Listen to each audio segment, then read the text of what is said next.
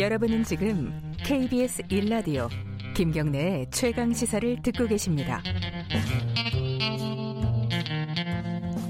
네, 여러분들 QR코드라고 아시나요? 이렇게 뭐 네모나게 생겨가지고 휴대폰으로 이렇게 찍으면은 이제 어떤 인터넷 페이지 같은 걸로 넘어가는 그런 거잖아요. 바코드 같은 건데 일종의 이 QR코드를 가지고 위안부 문제를 연결해서 굉장히 통렬하게 문제의식을 보여준 그런 광고라고 할까요? 어떤 게시물이 있어 화제가 되고 있습니다. 이거 만든 사람이 대학생이라고 해요.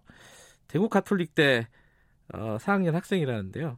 광고홍보학과 엄규성 학생 전화를 연결해서 간단하게나마 좀 어떻게 만들었는지 좀 물어보겠습니다. 안녕하세요. 네, 안녕하세요. 네, 지금 대구에 계신 건가요? 네, 지금 대구에 있습니다. 네, 이 기사 못 보신 분을 위해서 그 광고 글이 어떻게 돼 있는지 그거 간단하게 좀 읽어주시겠어요? 네, 신입사원 모집이란 제목의 한 장의 공고문인데요. 네. 예, 내용에는 경력 무관, 학력 무관, 나이 무관, 급여는 월 300만 원 이상이라는 글이 써져 있어요. 혹한 내용이네요. 예, 혹할 만한 내용이에요. 예. 한 가지 이상한 점은 명확한 근무 내용이 적혀 있지 않다는 거죠. 네. 그래서 근무 내용은 QR 코드를 찍으면 나온다 이런 건가요? 네. 아, QR 코드를 찍으면 실제로 뭐가 나오는 거예요? QR 코드를 찍게 되면 다소 반전이 되는 내용이 나오는데요. 네. 알고 보면 수용 공고문이 아닌 일본군 위안부 피해자 기억 호소문입니다. 그러고 예전에도 똑같이 당했다 이런 내용인 거죠, 그죠? 네, 그들도 1930년대 그들도 속았습니다라는 내용으로 이제 취업 사기로 인한 유괴, 인신매매 등 명백한 강제징용이다라는 문구가 나옵니다. 말하자면 일본에서 계속 위안부 문제 돈 벌려고 자발적으로 간 거 아니냐라고 얘기하는 부분에 대해서 이제 풍자를 하고 꼬집으신 내용인 것 같은데, 네. 이 아이디어를 어떻게 생각하셨습니까?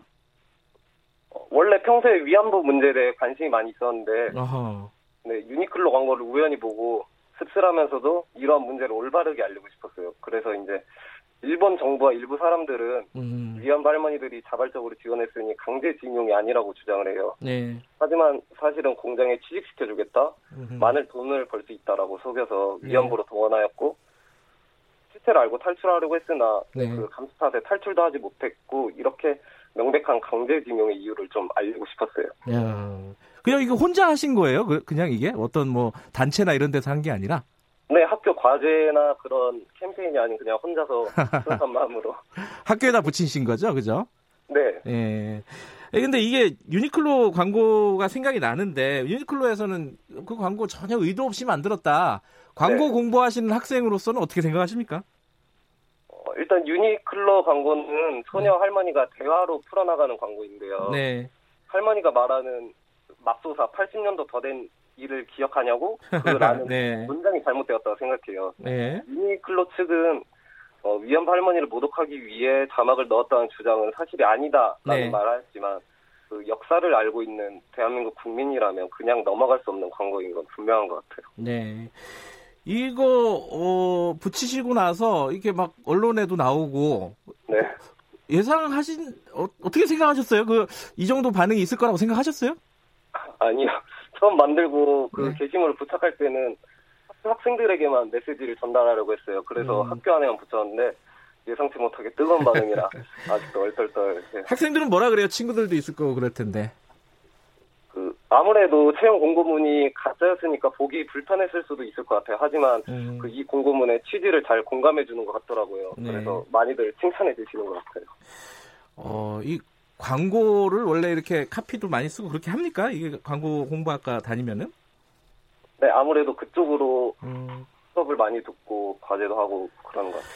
지금 아까 위안부 문제에 대해서 관심이 많으시다고 했는데 한일 관계가 잘 안 풀리고 있어요. 네. 그런 와중에 위안부 관련된 역사적인 증거들도 계속 나오고 있고 지금 근데 우리나라에서는 유라이트 책 같은 것들이 베스트셀러 되고 그러지 않았습니까? 네. 이런 상황들은 학생으로서 어떻게 보셨습니까? 보고 계십니까? 좀 많이 쓸쓸한 것 같아요.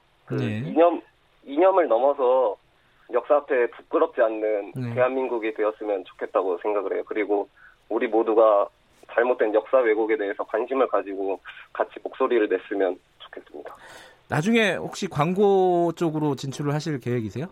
네, 앞으로도 계속 광고를 만들어 나가고 싶어요. 예, 대단한 광고를 만드실 것 같습니다. 앞으로. 네. 이렇게 연결을 해주셔서 고맙습니다.